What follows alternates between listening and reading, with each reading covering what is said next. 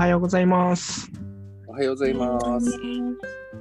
成長の家の進行に基づく生活の基礎は早起きにありということで、今日も早起きをして始めております。1月12日火曜日のサンラージです。今日のテーマは、昨日の書籍を深めるのところから流れを組んで、こちらのテーマ、PBS と文化ということで、こんなんで。私のアニマアニムスということです。アニマアニムスって何なのっていうところを知らない方向けに話すと、ま、アニマっていうのは女性像、女性的な要素ですね。男性の中にある女性像、女性的な要素。逆にアニムスはまあその反対ですね。女性の中にある男性像、男性的な要素ということに、まあ、ユングの中では定義されているというところで、自分の中にも、だから誰の中にも、まあ、ユングが言うにはアニマ、アニムスがあるというところなので、自分のその行動とか考えとか、そういう中にアニマ、アニムスが存在していると思います。なんでそれをですね、言葉にして、あ自分の中にこんなアニマ、自分のこういう感情、思考、行動みたいなところにアニメ、アニムスがあるんじゃないかっていうところをシェアできると、まあより身近に理解ができていくんじゃないかなというふうに思いますので、えーシェアしていきたいなと思います。よろしくお願いします。よろしくお願いします。お願いします。あおはようございます。おはようございます。はい。では、私、高橋が行かせていただきます。えっと、アニマ、私の場合は、まあ、アニマというものになるんですけども、えー昨日、えー歴史結びの概念の先生を学ぶの57ページで、えーまあ、出てきたところに、あのーアニマが有害で、えー否定的な面で働くと、それはペルソナを全く破壊すると。ペルソナとは私たちが現実という、えー外界から自分を隠すためにつけている仮面のようなもので、人間は外界から様々な社会的立場や役割などが期待され、例えば教師は教師らしく、父親は父親らしく、男性は男性らしく、女性は女性らしく行動するなど、それに応じて外界に向けて見せている自分の仮面のことであるって書いてあって、まあ、そのペルソナが、えー破壊されることによって、えー社会的地位でなく生命を失うこともある。例えば、規律正しい機械のような硬い性格の男性に少しぐらい帰りが遅れたっていいじゃない、ルールを外れてもいいじゃないかとアニマはささやく。彼はそれによって人生の転落の一途をたどるかもしれない。で、えーいうような、えーものがあったりとかですね。そういうふうに囁いたりもするっていう中で、あのー本当に若かりし頃、働い、ずっとなんかがむしゃらに働いてたんですけど、なんかある時、えー自分、同じ仕事なんですけど、正社員辞めて業務委託に移った時があって、部合でこう、稼ごうって思った時があって、えーその時、まあ、業務委託になったんですけど、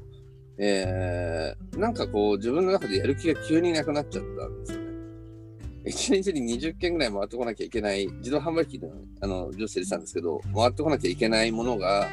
えー意気込んで出てったのに、なんか知んないけど、全然やる気にならなくて、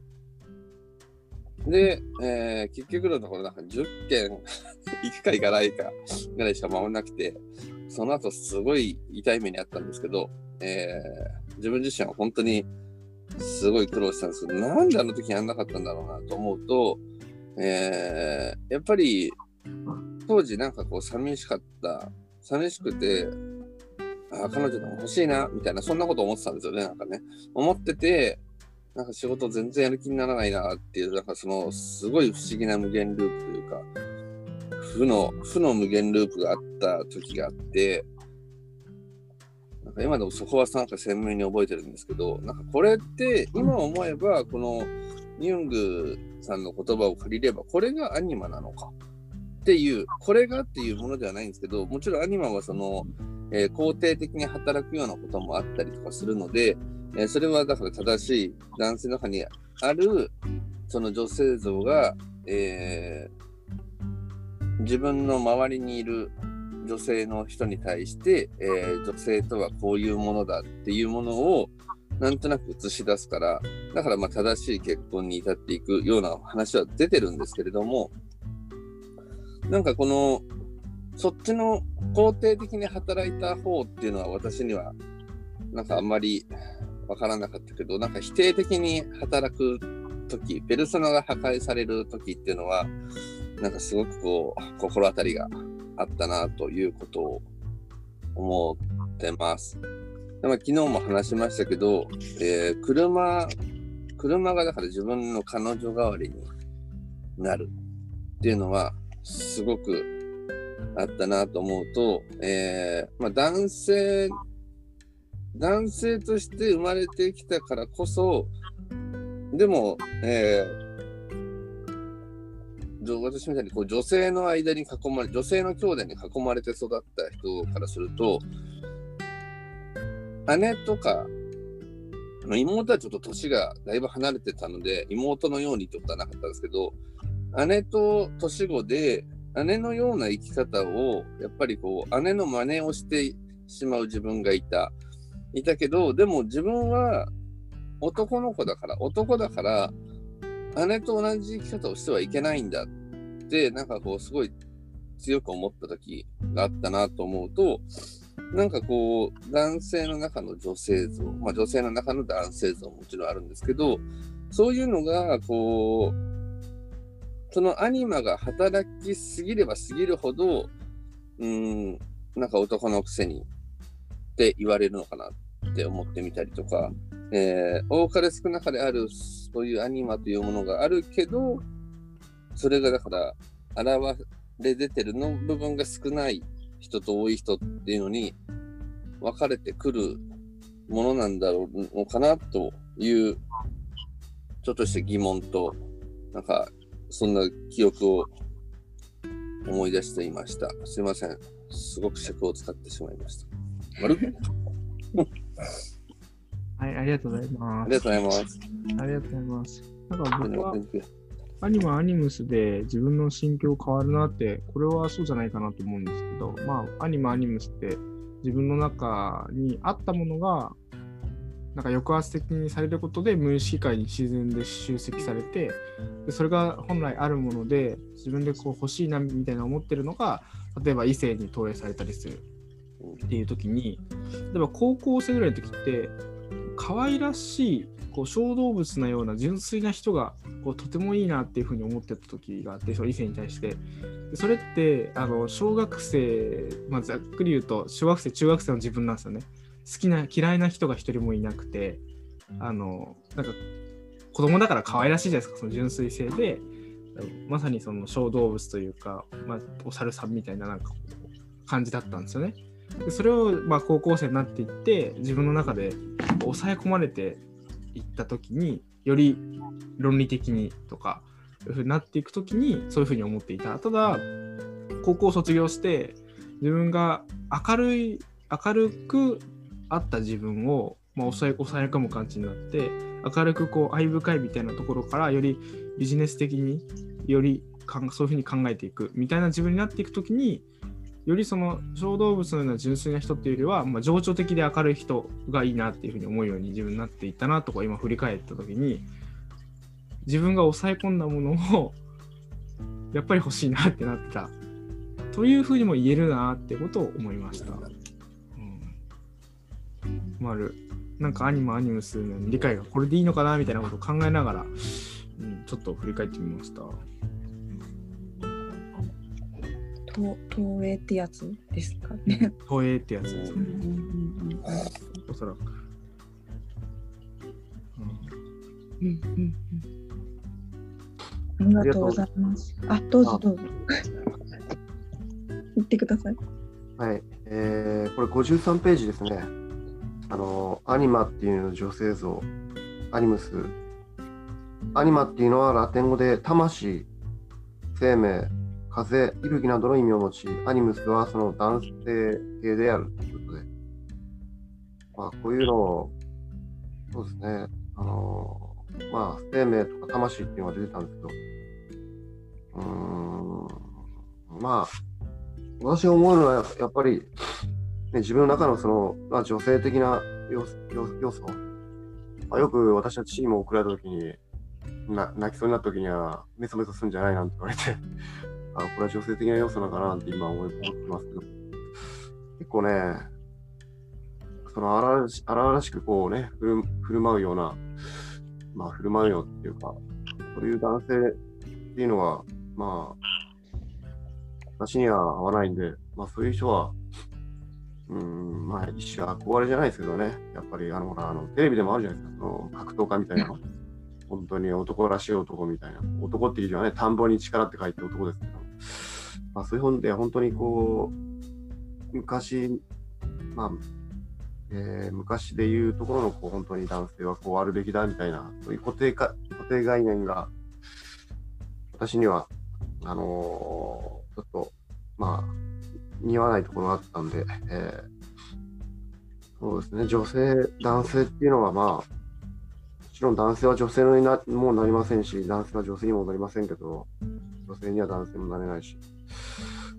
まあ、そういう、だからこそ、こうね、心の中で、こう、ある程度、想像したりして、こう、それをね、言葉っていうツールを使って意思疎通をするんでしょうけども、ああ。私も早く結婚したいですね。はい。以上です。ありがとうございます。ありがとうございます。りがとうございます。ありがとうございます。私がこのアニマとアニムスで自分の中でこう考えたのが、まま仕事社会に出るまではあのアニマの自分で良かったこう例えばそのこの本にも出てくるけどちょなんか根拠もないけどなんかこう大丈夫だよみたいななんかちょっとぐらいいいよみたいな感じのこうそういうような自分で OK だったのがあの仕事を始めてからその自分でアニマの自分だけではあの認められないというかこう大丈夫だよ。なんで大丈夫なの？これでこうやってこうすると大丈夫ですみたいな。なんかこう論理的なものを求められるようになってすごい私の中ではあの仕事の時は自分はアニムスな自分かなりアニムスを作り出さなきゃいけなくて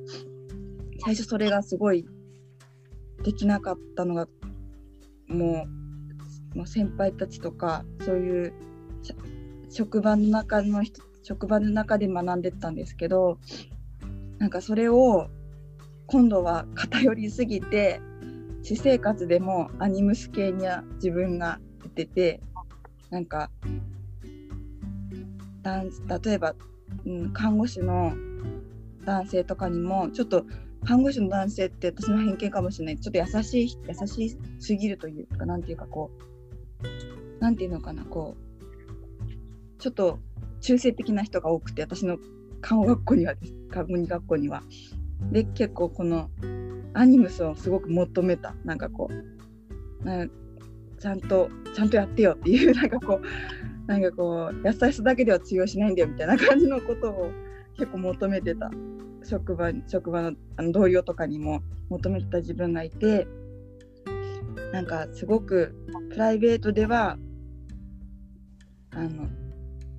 アニマの自分で入れるけど、うん、仕事ではアニムスの自分がこう必要必要な必要とされたされてたなってすごく思って仕事し始めてからなんかこうそういう私の中のアニムスがどんどんせ出てくるようになったかなって感じました。うん、以上です。いいですね。ありがとうございます。ありがとうございます。ということで、皆さんからのアニマアニムスいただきました。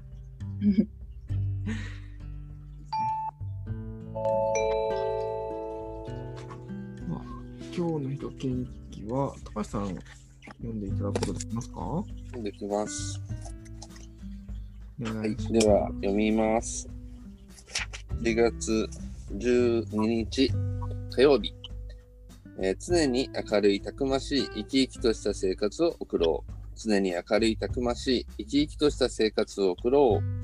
です。ありがとうございます。ありがとうございます。ということで、明日、明後日のテーマです。明日のテーマは、素朴な疑問編、相手に厳しい人、自分に厳しい人というテーマですね。で明後日の木曜日は、勝手に指針編ということで、えー未来を気にせず今に集中する秘訣というところですね。お話していきたいと思います。では、今日のサンラジは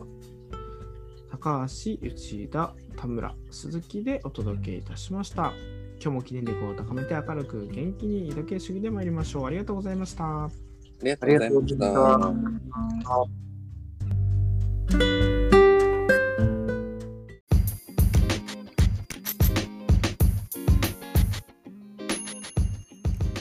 サンラジはその日のゲストでお届け中。毎朝ユニークな語りでゆったり楽しく深めています。もし成長への教えをしっかり聞きたいという方は、道場や地元講師へご相談を、また皆様からの感想、要望、質問、テーマの投稿を大募集中。詳細は公式ウェブサイトサンラディ .com にアクセス。綴りは sanradi.com sanradi.com です。それではいってらっしゃい。